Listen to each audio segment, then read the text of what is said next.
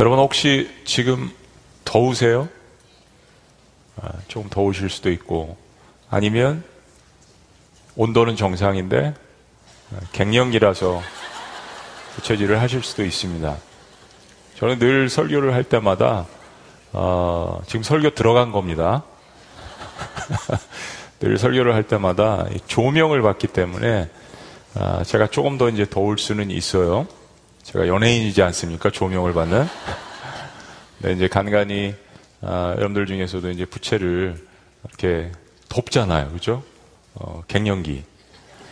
아, 제가 뭐 갱년기란 단어를 요즘 자주 쓰는데 저도 갱년기이기 때문에 저희 아내한테 이제 맛 갱년기를 하고 있습니다.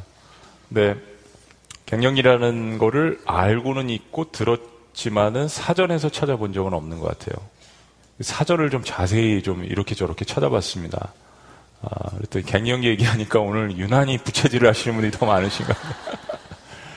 폐경기에 아, 특히 이제 여자분들에게 찾아오시는 어떤 육체적 또 마음적 아, 그런 그 변화, 급격한 변화라고 이야기할 수 있습니다. 폐경기이기 때문에 훨씬 더 남자들보다는 변화가 급격하죠. 신체적으로도 그렇고 마음적으로도 그렇고 남자들도 갱년기가 찾아오는데 아, 오늘 이제 말씀을 들으시는 남자분들도 유의하셔야 될 것은 남자들은 서서히 찾아오기 때문에 이게 잘 인지가 안 돼서 어, 어떨 때는 더 위험할 수도 있다고 합니다. 그래서 남자들에 대한 갱년기도 아, 또 아내 되시는 분들이 잘 또 이해해 주시고 서로에 대한 그런 또 공감 능력이 우리 그리스도인들에게는 그래서 필요한 것 같습니다.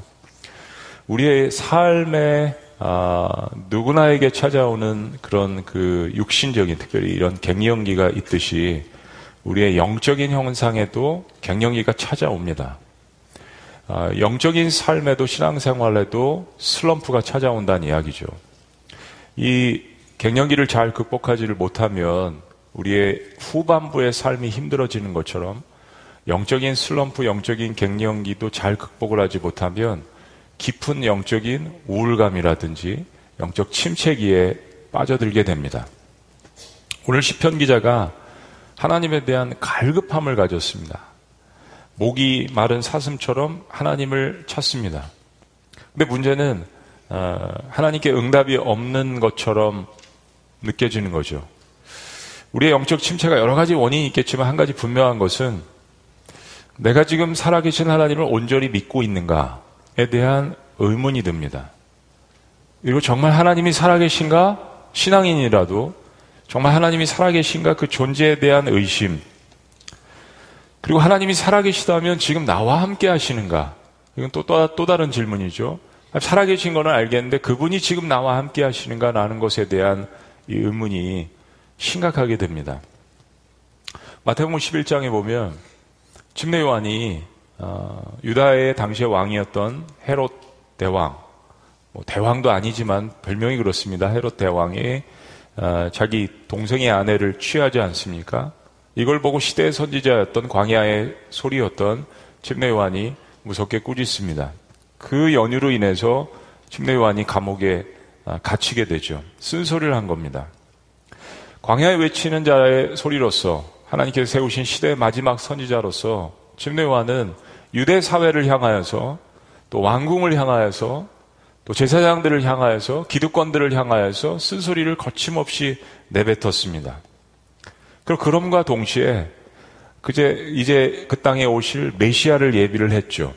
쓴소리를 한 이유는 사람들이 이 선한 소리를 듣기 위한 것을 준비시키는 그런 작업이었습니다. 죽이기 위한 쓴소리가 아니라 이제 오실 메시아를 예비했다는 이야기입니다.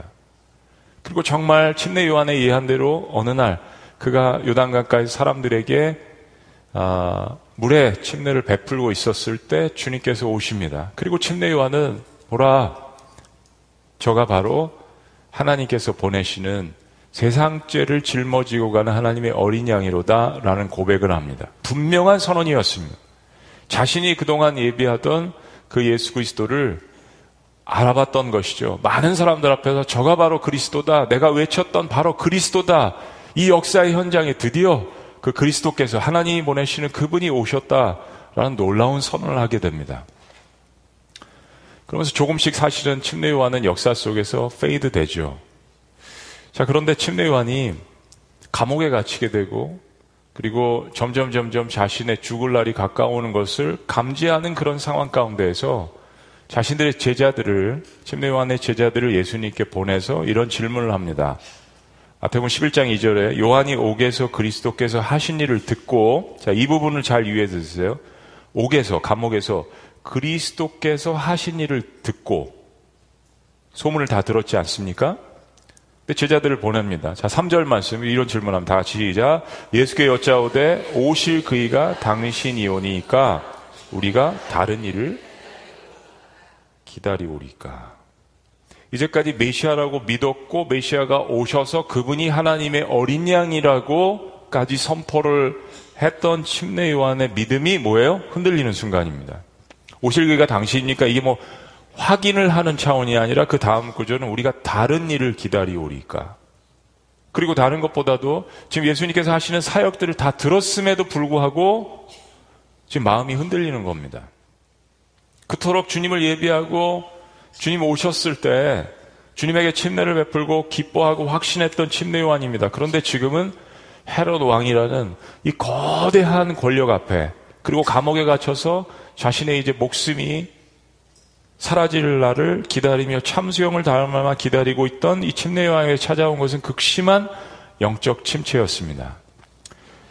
어, 마틴 로이드 존스 목사님이라는 어, 우리 시대에 지금은 돌아가셨지만 정말 영국의 복음주의를 일으켰던 존 스타트 목사님과 함께 참 귀한 분인데 이분이 침례 요한의 영적 침체에 관해서 자세하게 쓴 책을 제가 20대 한번 읽어본 적이 있습니다.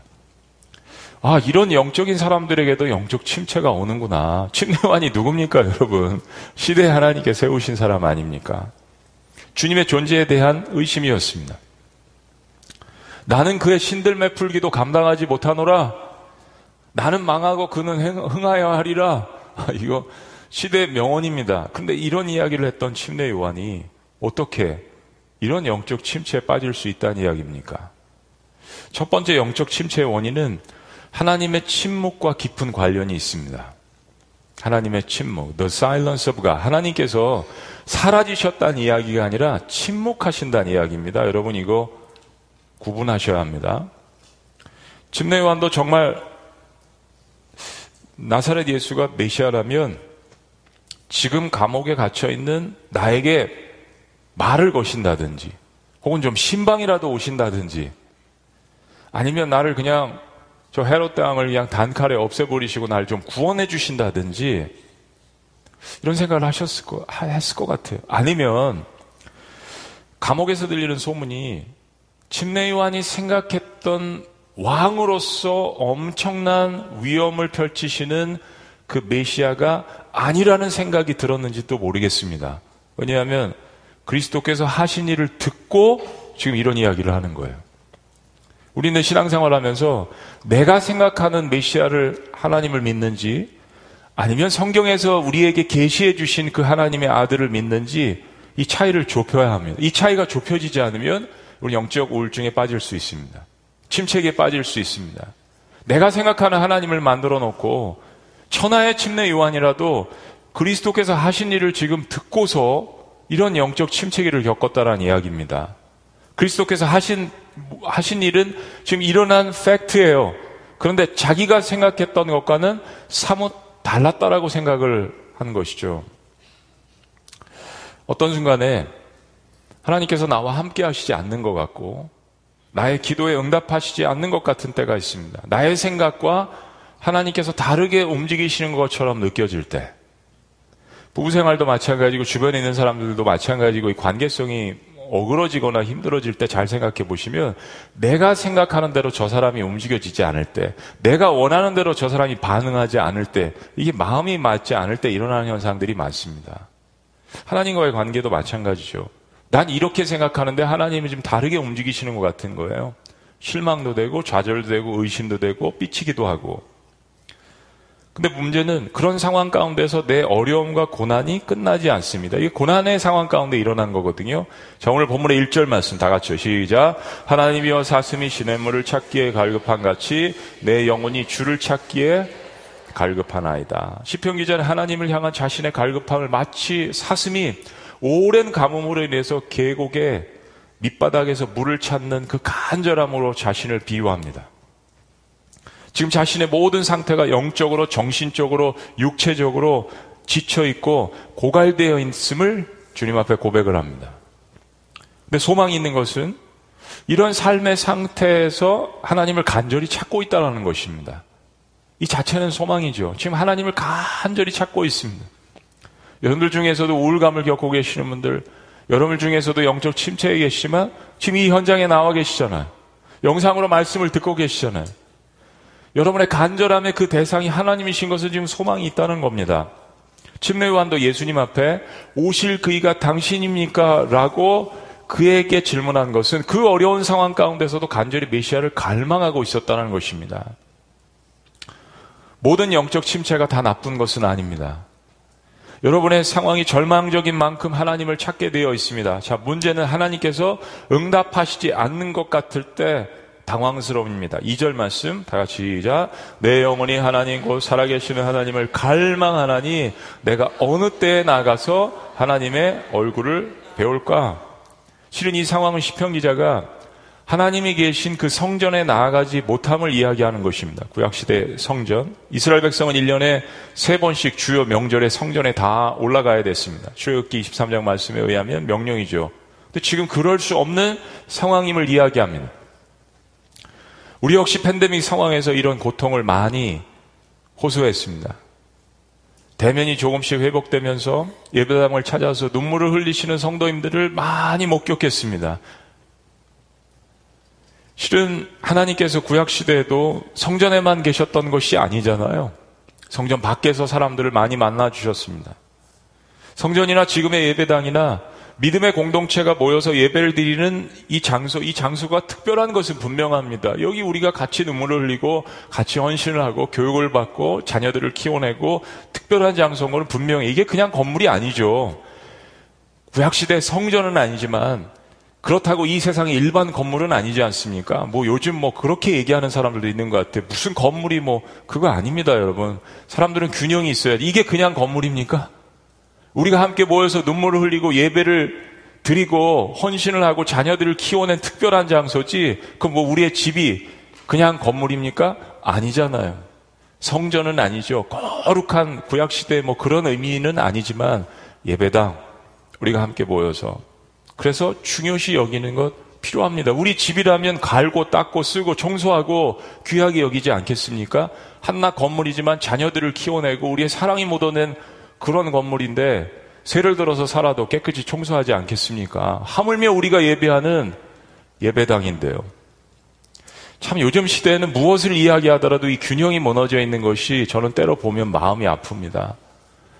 이거는 우리의 신앙과 눈물이 묻어 있는 그러한 또 특별한 장소이기도 합니다. 그러나 또한 동시에 우리의 삶의 현장에서도 여기서 예배당에서 만났던 하나님을 만나야 하는 법을 우리가 배우는 것이 중요하다는 이야기죠. 그게 균형이죠. 시편 기자는 자신의 영적 침체가 오는 가운데 이제 그것을 배우게 될 것입니다. 성전에서도 그러나 자신의 삶의 현장에 메마른 그 계곡에서도 그리심 시내가에서도 하나님께서 찾아오신다는 것을 엘리야처럼 경험하게 되는 거 중요한 거죠. 자, 두 번째 영적 침체의 원인은 하나님의 침묵에 대한 주변의 조롱이었습니다. 자, 3절 말씀. 3절 말씀. 다시 시작. 사람들이 종일 내게 하는 말이 내 하나님이 어디 있느냐 하오니 내 눈물이 주야로 내 음식이 되었도다. 우리가 고난을 당할 때 주변에서는 우리를 조롱할 수 있습니다. 과연 내 하나님이 어디 있느냐? 하나님 믿는다면 하나님이 계시면 왜 내 삶이 그렇게 곤고해? 왜 기적을 안 베풀어 주셔? 왜 기도의 응답을 안 하시는 것 같아? 이 조롱은 우리만 당했던 조롱이 아니죠. 십자가에 달리셨던 예수님께서 쏟아부었던 조롱이었습니다. 내가 하나님이라며 유대의 왕이라며 다른 사람들을 구원했는데 너는 구원하지 못하느냐? 늘 어둠의 세력이 우리에게 쏟아붓는 그러한 조롱, 주님께서도 받으셨던 조롱이었습니다. 고난이 겹칠 때, 그리고 하나님의 도움이 부재한 것 같을 때, 사탄은 주변의 조롱의 소리를 우리에게 쏟아붓습니다. 그게 불화살이 될 때도 있고, 칼끝으로 우리를 찌른 것 같을 때도 있고, 시편 기자는 사람들과 함께 성전에 올라가서 마음껏 주님을 찬양했던 때를 기억합니다. 4절 말씀. 다시 시작. 내가 전에 성의를 지키는 무리와 동행한 기쁨과 감사의 소리를 내며 그들을 하나님의 집으로 인도하였더니 이제 이 일을 기억하고 내 마음이 상하는도다. 지금은 그럴 수 없는 상황이라서 마음이 녹을 정도로 괴롭다라고 이야기합니다. 아마도 시편 기자의 영적 침체는 성전에 올라갈 수 없었던 그의 어떤 육신적인 질병 때문에 그럴 수도 있습니다. 예루살렘으로 갈 수 없는 경제적인 궁핍함이 다가왔는지도 모르겠습니다. 서민들은 또 예루살렘 성전으로 갈 때 차비도 마련해야 되고 명절에 사람들이 많이 모이니까 여관도 호텔도 부족할 거고 재물도 준비해야 되고 가족들의 어려움이 생겨서 가족들을 돌봐야 되는 그런 상황인지도 모르겠습니다. 어쨌든 시편 기자는 여러 사람들과 함께 성전에 올라가서 하나님을 예배했던 때를 그리워하면서 그리고 대적자들의 조롱 때문에 예전에 하나님 앞에 찬양을 드리고 은혜를 받았던 그 시절의 기억을 떠올리면서 더 마음 아파합니다. 그리고 더욱 슬프게 고백합니다. 구절 말씀. 내 반석이신 하나님께 말하기를 그래도 신앙 고백이에요. 내 반석이신 하나님 어찌하여 나를 잊으셨나이까? 이게 상반되는 고백 같죠? 나의 반석이라고 고백을, 내가 피할 바위라고 고백을 하면서 하나님 왜 나를 잊으셨습니까? 항변하는 거죠. 따지는 겁니다. 왜 하나님 나를 기억하지 못하십니까? 내가 어찌하여 원수의 앞제로 말미암아 슬프게 다니니까. 여러분 기도하실 때 이 솔직한 마음이 필요합니다. 사람들에게 풀지 마시고 하나님 앞에 이렇게 따지시고 물으시고 외치셔야 합니다. 왜 하나님 저를 잊으십니까? 왜 제가 사람들에게 조롱거리가 되어야 합니까? 결국에 자신이 처한 상황 속에서 간절히 부르짖지만 하나님께서 자신을 잊으신 것처럼 느껴지는 광야에 마치 홀로 서 있는 느낌, 버려진 느낌, 아무도 도울 자가 없고 원수가 계속해서 공격하는데도 무방비 상태에 노출되는 거 다시 대적자는 비방합니다. 그 상태를 보고 또 10절 내 뼈를 찌르는 칼같이 내 대적이 나를 비방하여 늘 내게 말하기를 내 하나님이 어디 있느냐. 우리 한번 따라해 보시겠습니다. 내 하나님이 어디 있느냐. 이게 참 중요한 게요.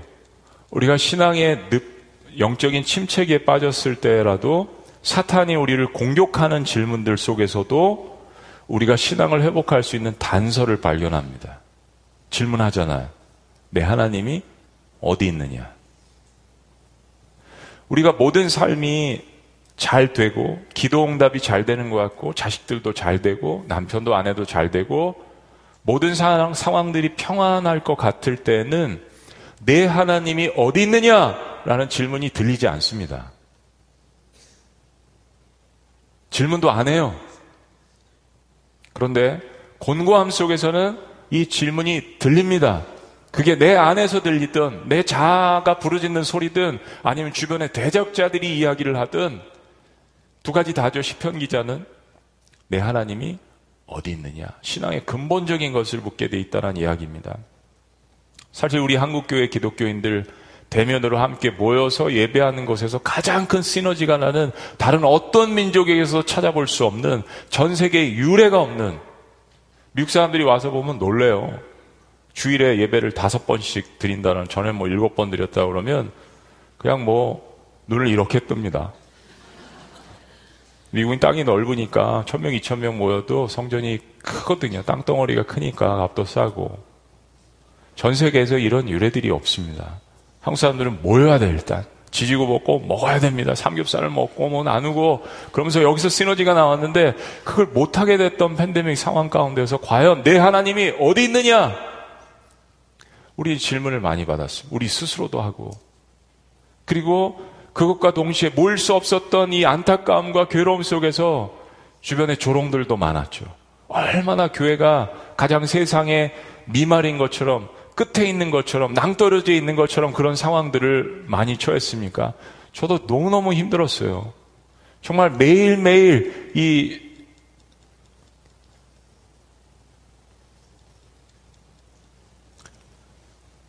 시편 기자의 고백이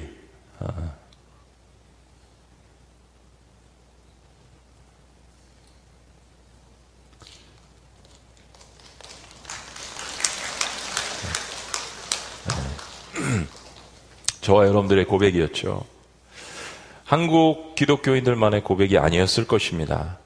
전 세계에 있는 기독교인들, 예배당에 모일 수 없었고, 또 반기독교적인 정서와 공격들이 거센 것들을 저희들이 고백했습니다. 이 시편 기자의 고백은 바로 오늘날 우리의 고백입니다.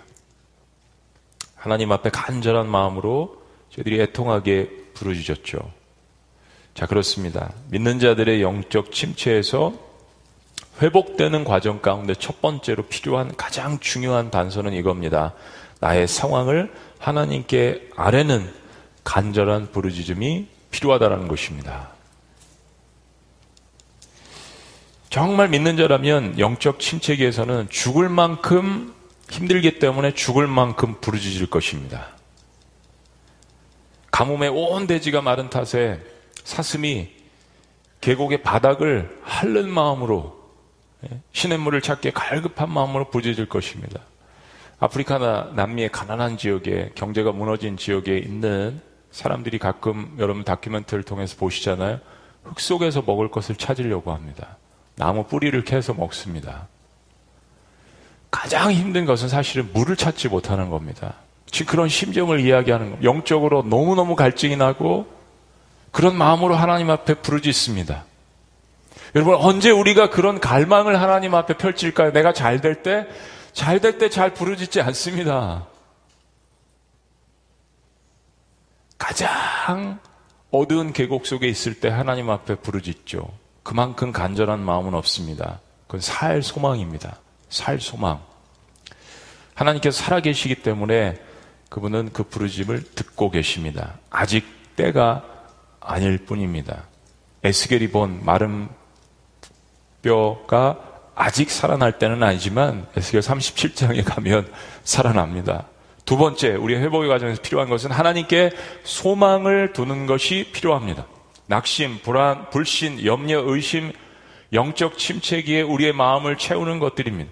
근데 어느 순간 간절히 부르짖다가 우리는 환경이 아니라 내가 겪고 있는 고난이 아니라 믿음으로 내 자신에게 내 스스로 선포해야 될 때가 있다는 것을 깨닫습니다. 어느 누구도 아니고 내 자신이 나에게 선포해야 될 때가 있다는 것을 깨닫습니다. 자, 5절 말씀. 오늘 여러분들 가운데 영적 침체기에 계신 분들, 우울감으로 가득 차신 분들, 반드시 이 말씀의 선포를 여러분들에게 하는 것이 필요합니다. 내가 아니더라도 이웃을 위해서, 내 가정을 위해서, 자녀들을 위해서, 배우자를 위해서 우리 다 같이 한번 5절 말씀 믿음으로 한번 선포해 보셨으면 좋겠어요. 준비되셨습니까? 자, 다 같이 시작. 내 영혼아, 내가 어찌하여 낙심하며 어찌하여 내 속에서 불안해하는가? 너는 하나님께 소망을 두라. 그가 나타나 도심으로 말미암아 내가 여전히 찬송하리로다. 할렐루야. 믿는 자는 극심한 영적 가문 속에서 오직 하나님만을 붙들어야 된다는 것을 깨달았습니다. 모든 것은 다 타 없어져도 순결한 신앙, 내가 하나님을 사랑한다라는 거 이거 하나만 남고 하나님만 붙들어야 된다는 것을 깨닫습니다. 나의 유일한 소망은 하나님밖에 없음을 깨닫는다면 그것은 더 이상 고난이 아닙니다. 그것은 정금과 같이 나올 수 있는 신앙입니다. 그리고 다시 하나님을 노래하기 시작합니다. 우리의 입술에 찬양과 감사가 사라졌을 때 우리의 심령을 살펴보면 메말라 있습니다. 소망을 헛된 곳에 두고 있습니다. 그럴 때 내 영혼에게 선포하는 것이 필요합니다. 내 영혼아, 어찌하여 불안해하고, 어찌하여 염려로 가득 차 있느냐? 내 영혼아, 다시 하나님께 소망을 두라. 내 영혼아, 하나님의 도우심을 바라보라. 내 영혼아, 다시 하나님을 노래하라. Sing again. 그래서 이번에 주제가 새 노래로 하나님을 다시 노래하자라는 것입니다. 하나님께 소망을 두는 것을 회복하시는 여러분들이 되시기를 주의 이름으로 축원합니다. 세 번째 회복의 단계에서 중요한 것은 주셨던 은혜를 다시 기억해내는 것입니다. 주님의 도우심과 은혜를 다시 기억하는 것이 필요합니다. 사람은 가장 긴급하고 절망적인 상황에서 자신을 가장 사랑하는 사람들을 찾게 되어 있습니다. 자신을 가장 사랑하는 사람이 누굴까? 가장 나를 위하는 존재가 누굴까? 6절 말씀. 내 하나님이요. 한번 따라해 보시죠. 내 하나님이요. 이 절망 가운데서 계속 신앙 고백을 하죠. 반석이신 하나님, 내 하나님이요. 나의 하나님, 내 영혼이 내 속에서 낙심이 되므로 내가 요단 땅과 헤르몬과 홀몬산입니다. 미살산에서 주를 기억하나이다. 시편 기자는 역사적으로 이스라엘 백성들에게 하나님께서 은혜를 베풀어 주셨던 요단강, 요단강 줄기에서 침례요한이 침례를 베풀었고 예수님도 침례를 받으셨고 이스라엘 백성들은 요단강을 도하해서 가나안 땅으로 들어왔습니다. 요단강은 이스라엘에게 있어서 하나님의 은혜의 강입니다.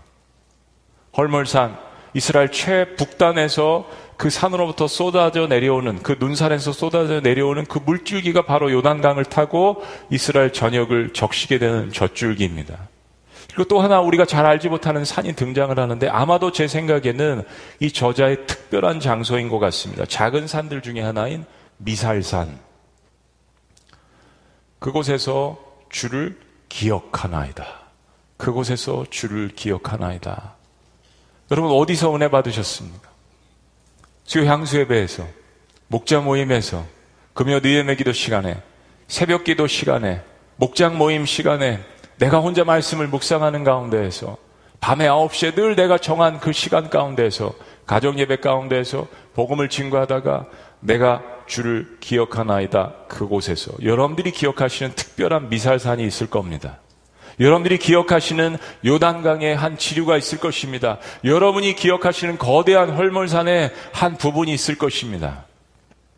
사랑하는 여러분, 첫사랑을 회복하는 비결은 내가 궁핍하고 가난하던 시절, 내가 도저히 주님의 사랑을 받을 자격이 안 되었던 시절인데도 불구하고 나를 찾아오셔서 사랑을 선포해 주신 그 주님의 은혜를 다시 묵상하는 것입니다. 그래서 이것을 기억하셔야 돼요. 은혜 받았던 사람들은 자신의 영적 침체에서 지금 현재 은혜를 누릴 수 없을지라도 과거에 받았던 그 은혜를 다시 기억해서 하나님 앞에 드리면 지금 현재 은혜를 회복하게 되어 있습니다. 것입니다. 은혜를 기억하는 것. 은혜를 기억하는 것. 베드로의 회복의 과정도 그렇습니다. 주님과의 그 사랑의 미롤이 있었기 때문에 베드로는 회복된 거죠. 은혜를 누렸던 사람은 고난 가운데 부르짖으면 반드시 하나님께서 응답하신다는 것을 믿어야 합니다. 과거에 은혜가 없었다면 회복해야 될 우리가 경제적인 이야기로 하는 기본값도 없지만 기본 값도 없지만 경험했던 은혜가 있었다면 반드시 다시 기억해야 합니다. 그리고 때가 늦는다면 새벽닭이 울 때라도 깨달아야 합니다. 주님과 다시 눈맞춤을 하셔야 합니다.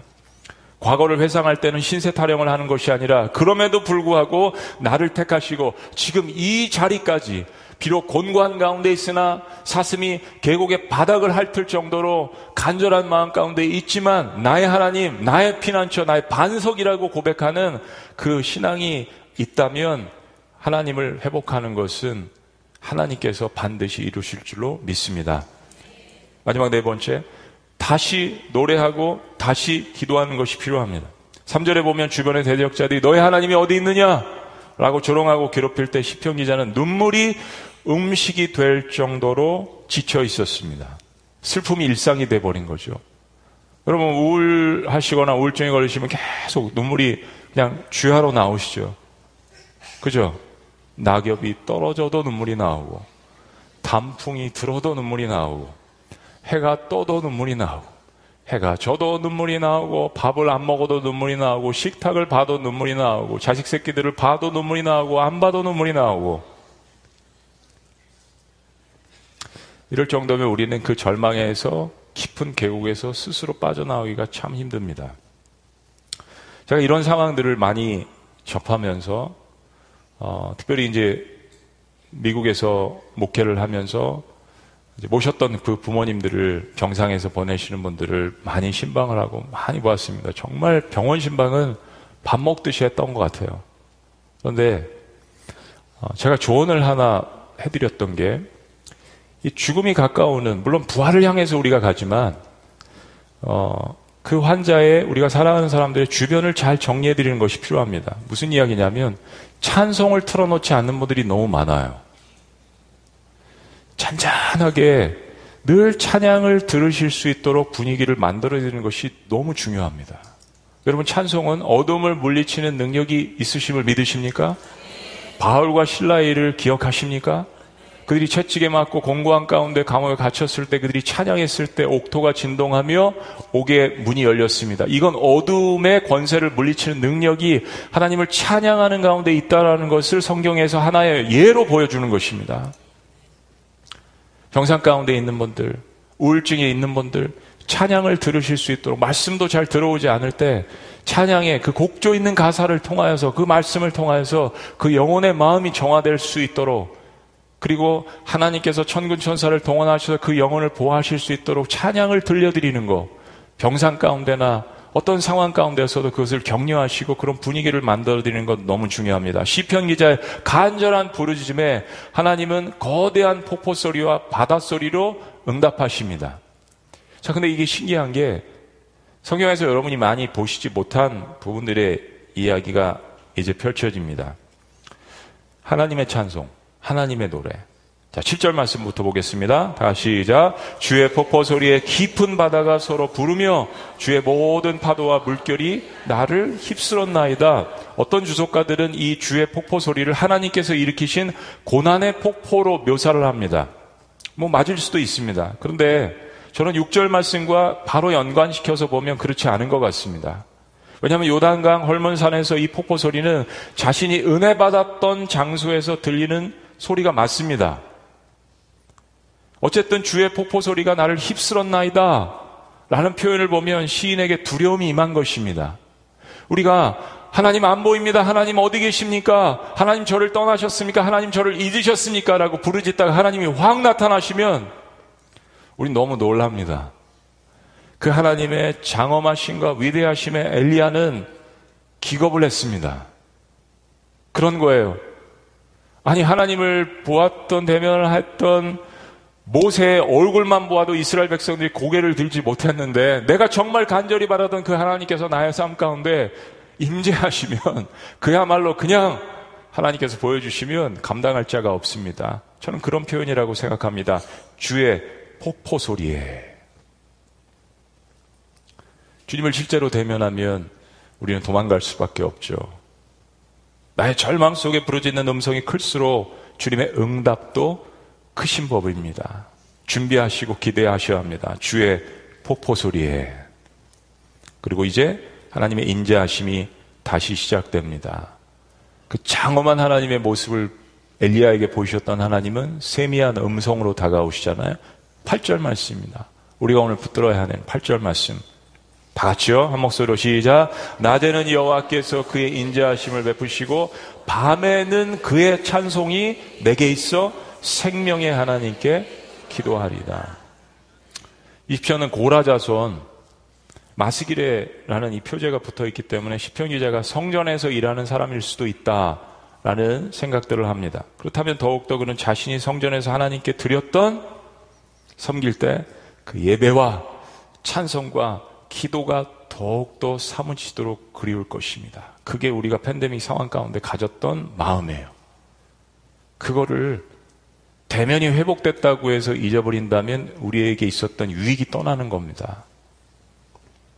시편 기자는 낮에 베푸시는 그 하나님의 인자하심에 감격합니다. 그리고 밤에 부르시는 하나님의 찬송이 자신에게 다가옵니다. 너무 멋진 표현이죠. 시편은 시입니다. 시.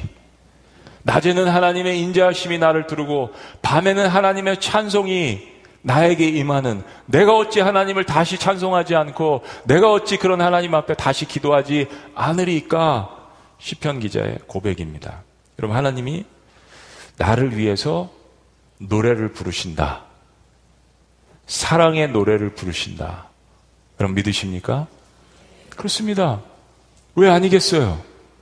이 성경 말씀 하나님께서 우리에게 주신 세레나데는 다 하나님의 노래이십니다. 우리가 오늘 이처럼 하나님께 예배하고 경배하고 우리의 찬양을 올려드린 것처럼 찬송을 올려드린 것처럼 하나님도 우리를 향하여서 사랑하는 자녀들을 향하여서 노래하십니다. 너는 내 자녀야. 난 이 세상 어떤 것과도 너를 바꾸지 않을 것이야. 하나님의 그 찬양이 이 모든 66권 말씀 가운데 들어 있습니다. 그 하나님의 찬송의 소리가 비록 밤일지라도 어두운 밤일지라도 우리에게 울려 퍼질 때 우린 다시 한번 하나님 앞에 기도하는 마음으로 다시 한번 주님을 찬양하는 마음으로 나가시는 여러분이 되시기를 주의 이름으로 축원합니다. 시편 기자는 고난과 슬픔의 영적 침체기의 마지막으로 다시 한번 이렇게 고백합니다. 11절 말씀 믿음으로 부르짖습니다. 시작 내 영혼아 내가 어찌하여 낙심하며 어찌하여 내 속에서 불안해하는가 너는 하나님께 소망을 두라 나는 그가 나타나 도심으로 말미암아 내 하나님을 여전히 찬송하리로다. 이 시대에 우리에게도 필요한 부르짖음입니다. 하나님과의 첫사랑이 있었던 사람은 첫사랑을 반드시 다시 회복합니다. 그 관계 회복을 얼마나 고난 가운데 간절히 부르짖느냐에 따라서 그 회복의 시간을 앞당기기도 합니다. 나치가 유대인들을 감금하고 고문했을 때 감옥에 갇힌 유대인들 가운데서 유독 명줄이 기른 사람들이 있었습니다. 건강한 사람들도 아니었고요. 높은 위치에 있었던 사람들도 아니었고요. 육신적으로 건강했던 사람들도 아니었습니다. 가장 연약하게 보였지만 그 살 소망을 계속해서 간직했던 사람들이라고 이야기합니다. 우리의 소망은 이 세상 가운데 있는 것이 아니라 하나님께 있습니다. 그분께 질문하고 그분께 따지고 그분께 부르짖어야 합니다. 마태복음 11장의 침례 요한의 질문에 예수님께서 이렇게 답하십니다. 예수께서 대답하여 이르시되 너희가 가서 듣고 보는 것을 요한에게 알리라. 뭐를요? 맹인이 보며 못 걷는 사람이 걸으며 나병 환자가 깨끗함을 받으며 못, 듣는, 못 듣는 자가 들으며 죽은 자가 살아나며 가난한 자에게 복음이 전파된다 하라 침례 안에 가서 전하라 누구든지 나로 말미암아 실족하지 아니하는 자는 복이 있도다 하시니라 그리고 제자들에게 침례 요한에 대해서 이렇게 이야기합니다. 11절. 내가 진실로 너에게 말하노니 여자가 낳은 자 중에 침례 요한보다 큰 이가 일어남이 없도다. 침례 요한을 사랑하신 예수님의 마음. 이 세상 가운데 여자가 낳은 사람들 중에 침례 요한보다 더한 사람 있으면 나와보라 그래. 극심한 영적 침체기에 오실 그 이가 당신입니까? 내가 다른 사람을 찾아야 됩니까? 라고 신앙이 없는 사람처럼 마치 미성숙한 사람처럼 그렇게 하나님 앞에 질문했던 침례 요한에 대해서 하나님은 신뢰가 있으셨어요. 침례 요한은 회복될 거야. 침례 요한은 너희가 생각하는 그런 믿음이 없는 사람이 아니야. 이 세상에 여자가 낳은 사람 중에서 어떤 사람보다도 침례 요한보다 나은 사람은 없어. 우리가 잊지 말아야 될 것은 침례 요한이 그랬던 것처럼 주님 앞에 가서 따지시는 겁니다. 침례요한은 주님 앞에 물었습니다. 우리가 기억해야 될 것은 시편 기자처럼 사슴이 시냇물을 차라 갈급한처럼 하나님 앞에 따지고 묻고 질문하는 것입니다. 여러분은 그렇게 하고 계십니다. 그래서 이 자리에 계신 거죠. 그래서 살 소망이 있습니다. 하나님께서 반드시 회복시켜 주실 것입니다. 기도하시겠습니다.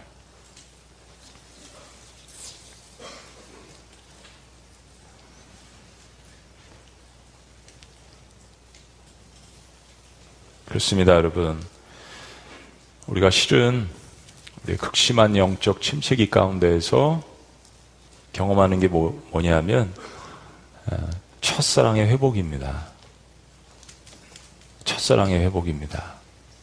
베드로도 그렇고 시편 기자도 그랬고 침례요한도 그랬습니다. 우리 앞서간 수많은 영적 1세대들도 그랬습니다. 영적 침체기에서 내 하나님이 어디 있느냐? 내 안에서 나오는 질문, 그리고 주변에서 오는 이 조롱의 소리들 앞에 저 여러분들이 늘 첫사랑을 회복한다면 우리는 더 단단한 신앙으로 그리고 더 담대한 신앙으로 그렇게 나아갈 수 있을 줄로 믿습니다. 내 영혼아, 내가 어찌하여 낙심하며 어찌하여 내 속에서 불안해하는가? 넌 하나님께 소망을 두라. 나는 그가 나타나 도우심으로 말미암아 내 하나님을 여전히 찬송하리로다. 살아계신 하나님, 우리와 같은 존재들에게 늘 낮에는 하나님의 긍휼 하심과 인자하심으로 밤에는 하나님의 찬송으로 우리를 들으시고 우리와 함께 하시는 것 감사합니다. 오늘날 이 시대에 수많은 경쟁과 삶의 요구 속에서 지쳐있는 하나님의 백성들을 찾아가 주셔서 이 말씀으로 위로하시고 격려하실 때 내가 여전히 하나님을 찬송하리로다 라는 고백으로 나아가는 우리 모두가 될 수 있도록 역사하여 주시옵소서 올라오신 예수님의 이름으로 기도합니다. 아멘. 할렐루야. 할렐루야. 네. 우리 자리에서 다 같이 일어나시겠습니다. 그런 마음으로 주를 위한 이곳에 예배하는 자들 중에 그가 찾는 이 없어 주님께서 슬퍼하시네. 어떻게 보면 이건 주님의 슬픈 마음입니다. 그러나 주님, 제가 그곳에 서서 예배하겠습니다. 주님, 제가 다시 그곳에서 주님을 찬송하겠습니다. 그 헐물산 기슬에서, 그 요단강 지루에서, 그 미살산에서 제가 주님을 다시 예배하겠습니다. 꼭 예배당이 아니더라도, 성전이 아니더라도, 제 삶의 자리에서 주님을 잊었던 곳에, 주님을 만났던 곳에 주님을 찬양하겠습니다. 같이 함께 고백합니다. 주를 위한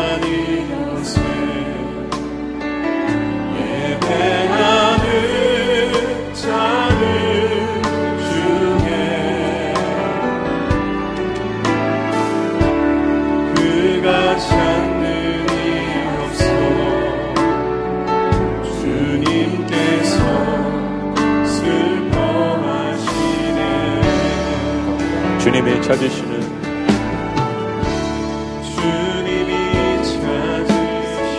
내가 그런 사람 되기를 원하는 마음으로 그 한 사람 한 사람 고백합니다. 내가 그 사람 되기 내가 그 사람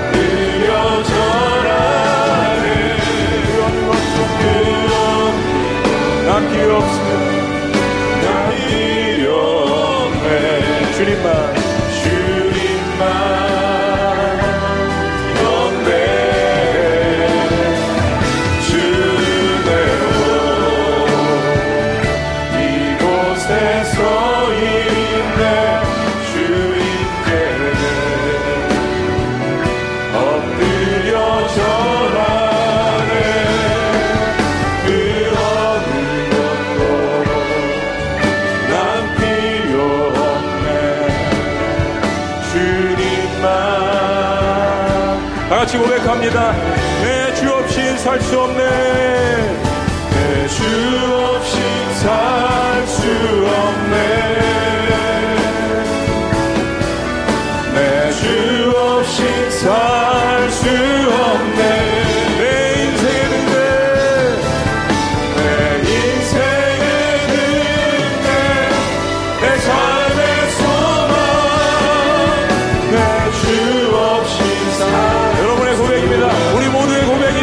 선포하십니다.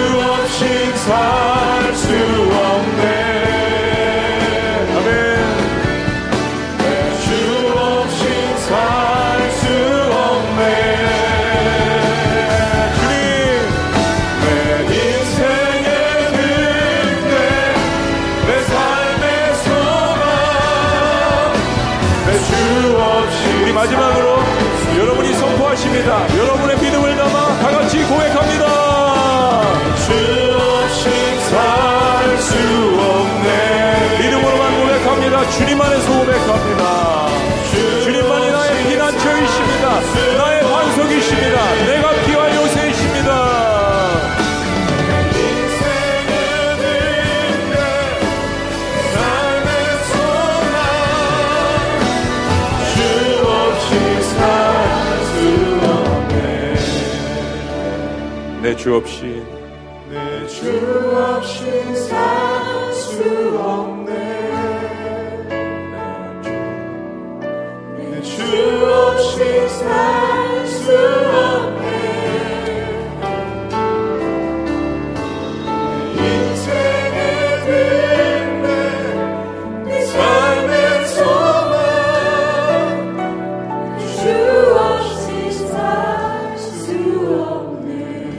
살아계신 하나님 이 시대에 수많은 사람들이 아, 경제적으로 또 육신적인 공핍함으로 또 마음적인 문제로 영적으로 깊은 절망과 또 우울감을 갖고 있는 그러한 사람들이 있습니다. 때로는 우리 모두가 사실은 그러한 경험 가운데 처하기도 합니다. 오늘 주신 이 말씀 시편 42편의 말씀을 통하여서 또 주님께서 주신 시편 150편 모든 말씀들을 통하여서 날마다 우리에게 낮에는 은혜로 밤에는 주의 찬송으로 채우시는 그 하나님을 만나고 우리 역시 다시 찬송을 회복하고 기도를 회복하고 무엇보다도 주님과의 그 달콤했던 열정적이었던 첫사랑을 회복하는 놀라운 감격을 누릴 수 있도록 인도하여 주시옵소서. 이제는 우리 주 예수 그리스도의 은혜와 하나님 아버지의 극진하신 사랑과 성령님의 감화 교통 역사하심이 때로 우리의 삶에 영적 침체기가 있지만 그러나 주님께서 그것을 회복할 수 있는 첫사랑과 은혜를 주셨던 것을 다시 한번 기억하며 나도 다시 주님을 노래하고 찬송하기를 고백하는 주의 모든 백성들의 귀한 고백 위에 삶 위에 사명 위에 가정 위에 우리 지구촌 교회 공동체 위에 나라 민족 위에 지금도 영원토록 함께 하시기를 간절히 축원합나이다. 아멘.